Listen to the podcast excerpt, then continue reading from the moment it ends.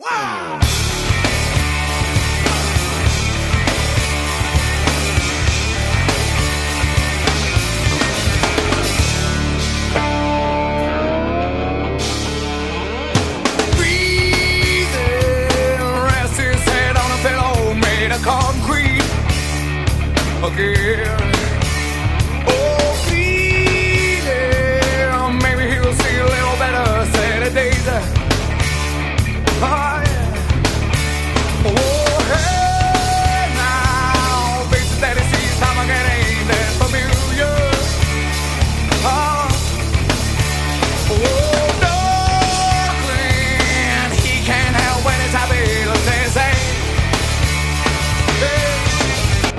سلام این پادکست هشت بارونه. من مرتضی جعفری هستم به همه شما خوش آمد میگم.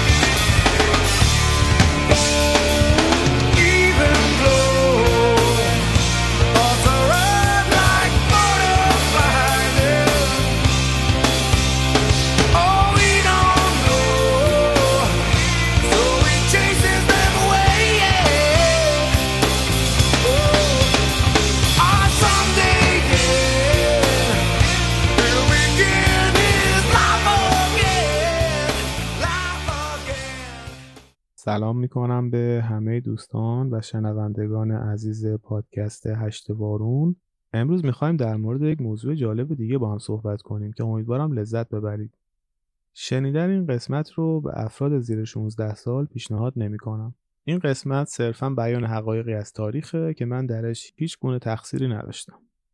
بریم سراغ قسمت چهارم.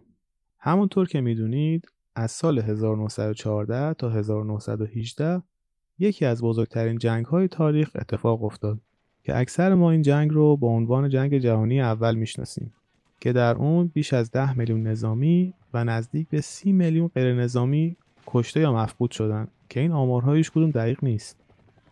در جریان این جنگ امپراتوری آلمان، عثمانی، روسیه و همچنین اتریش مجارستان سرنگون شدند. این جنگ باعث شد ایدئولوژی های مختلف زیادی شکل بگیره مثل فاشیسم و کمونیسم که بعدها به قدرت هم رسیدن مثل دولت فاشیست در ایتالیا و آلمان و همچنین بولشویک ها در روسیه. بعد از جنگ اروپا به طور کامل وارد یک بحران شد به طوری که هر دو طرف جنگ زیر بار بدهی های شدید و نرخ تورم بسیار بالا بودند. با آمار کشته شده هایی که درصد قابل توجهی از نیروهای کار این کشور بودند. در همون سالها بود که آمریکا البته در کنار انگلستان به عنوان رهبر جهان یا حداقل رهبر غرب به طور غیرعلنی شناخته می‌شد. که همیشه این دو کشور خط مقدم قانونگذاری و مسیر دادن به جوامع غربی بودند. حتی مشکل بردهداری هم تا اون زمان در آمریکا تقریبا حل شده بود. در طول جنگ جهانی اول آقای توماس وودر ویلسون رئیس جمهور آمریکا بود. یک سال قبل از پایان جنگ طرحی توسط کنگره آمریکا مطرح شد که قرار بود اصلاحیه 18 قانون اساسی آمریکا باشه. اصلاحیه‌ای که زندگی مردم آمریکا رو شدیداً تحت تاثیر قرار داد. خب فکر کنم متوجه شدید که من در این قسمت نمی‌خوام راجع به جنگ حرف بزنم. فقط یک مقدمه گفتم که برای شنیدن داستان اصلی نیاز بود.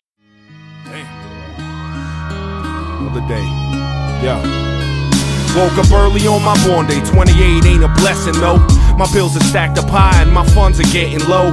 I'm set to go up to this shithole local bar so I could get some peace. Plus, they don't overcharge.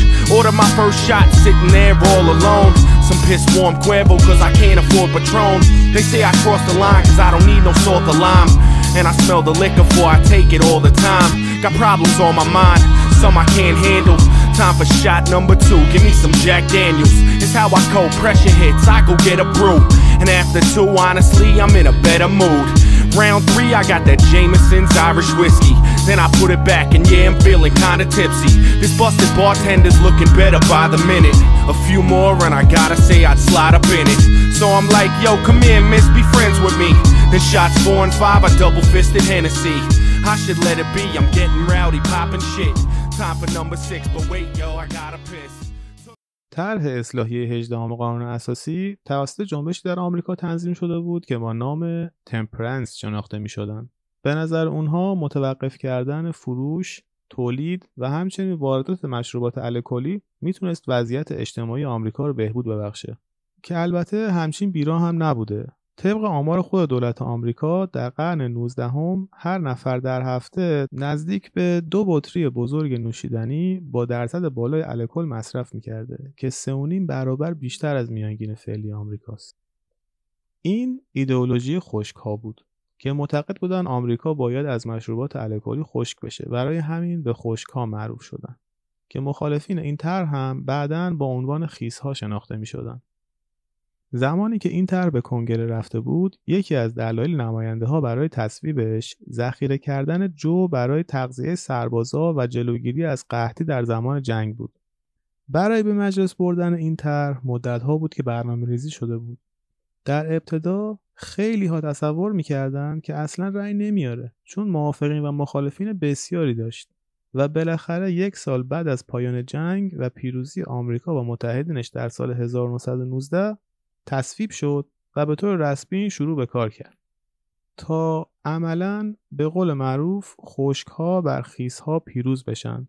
با اکثریت کامل آرا در هر دو جناح سیاسی آمریکا هم جمهوری خواه و هم دموکرات. که در همون روز روزنامه The American Issue تیتری زد با عنوان آمریکا خشک شد. بعد از تصویب اصلاحیه 18 هم، کمیته قضایی کنگره آمریکا طرح کامل مبارزه و مشروبات الکلی رو امضا می‌کنه و برای احترام به آقای اندرو ولستد که ریاست این کمیته رو به عهده داشته اسم این طرح رو هم ولستد می‌ذارن. طبق این طرح هر گونه نوشیدنی که بالای نیم درصد الکل داشته باشه شامل این طرح میشه و مجازات های متفاوتی برای اونها در نظر گرفته میشه. ولی با این کار شغل های زیادی به وجود اومد. مثل دلالی مشروبات الکلی و قاچاق اونها. البته طبق اون طرح تنها حمل و فروش و تولید مشروبات الکلی ممنوع بوده نه مصرف اون. یکی از دلایل این که این طرح با حمایت هر دو جناح جمهوریخواه و دموکرات تصویب شد حمایت از خانواده و مبارزه با اعتیاد به الکل سرپرست خانواده ها بود که تلاش کنند میزان خشونت های خانگی رو کاهش بدن. که همراه با موج حمایت از حقوق زنان که در همون سالها موفق شدن حق رأی رو به دست بیارن باعث پیروزی قطعی و تصویب اون طرح شد. اکثر گنگسترهای آمریکا در اون زمان مثل تام دنیسون یا آل کاپون در شیکاگو به دلالی مشروبات الکلی مشغول شدند و حسابی از این را پول به جیب زدن و بعدها مردم حتی دلال ها رو مجرم نمی‌دیدن و فقط براشون یه فروشنده بودن که محصولی که می‌خوان رو براشون فراهم می‌کنه.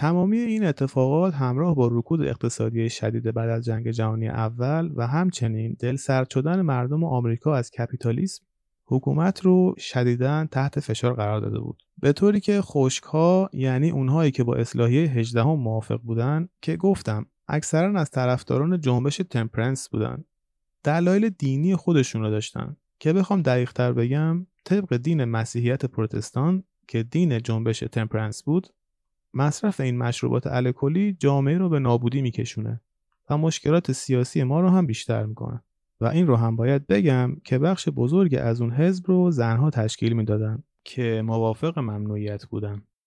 در این بین خیزها به دنبال حفره قانونی در اصلاحیه 18 هم بودن که یکی از خله های قانونی اجازه خرید مشروبات الکلی با نسخه پزشک بود. در مدت زمانی که این اصلاحیه در آمریکا اجرایی بود، پزشکان 40 میلیون دلار از این نسخه ها پول درآوردن که با محاسبه تورم از اون سال تا سال 2019 میشه یه چیزی حدود 500 میلیون دلار ارزش پولی. یا مثلا فروش خود الکل غیرقانونی نبود و خیلی از خیسها الکل رو جداگونه تهیه می‌کردن با آب میوه یا نوشیدنی دیگه مخلوط می‌کردن که ضررش هم خیلی بیشتر بوده هرچند که بعد از مدتی که دولت از این موضوع بو برد دستور داد الکل ها رو با سم مخلوط کنن که قابل نوشیدن نباشه.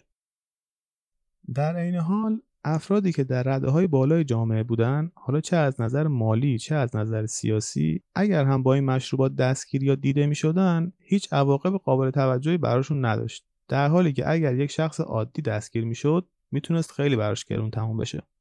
تقریبا از همون روز اول تصویب این طرح مبارزه باهاش هم شروع شد. مخصوصا وقتی 5 6 سالی ازش گذشت. مردم دیدن نه تنها وضعیت اقتصادی و تورم بهتر نشد بلکه کلی هم محصول کشاورزی که برای تولید مشروبات الکلی هر ساله در آمریکا کشت می شده هم الان دیگه بیفایده است و هیچ ارزشی نداره. علاوه بر اون حتی دولت که قبل از این طرح حدود 14 درصد از سود فروش مشروبات الکلی رو هم به عنوان مالیات دریافت می‌کرد عملا دیگه از این پول بیبهره شده بود و کل سود به جیب مافیا و باندهای گنگستری رفته بود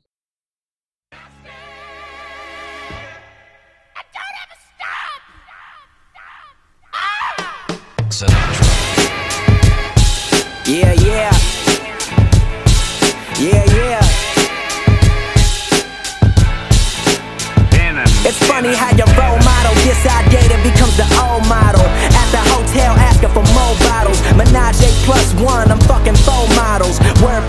elevates minds like Aristotle. Mercy, Lago, whipping through Chicago. All these beautiful women follow wherever I go. Million dollar deals on the table. Just a couple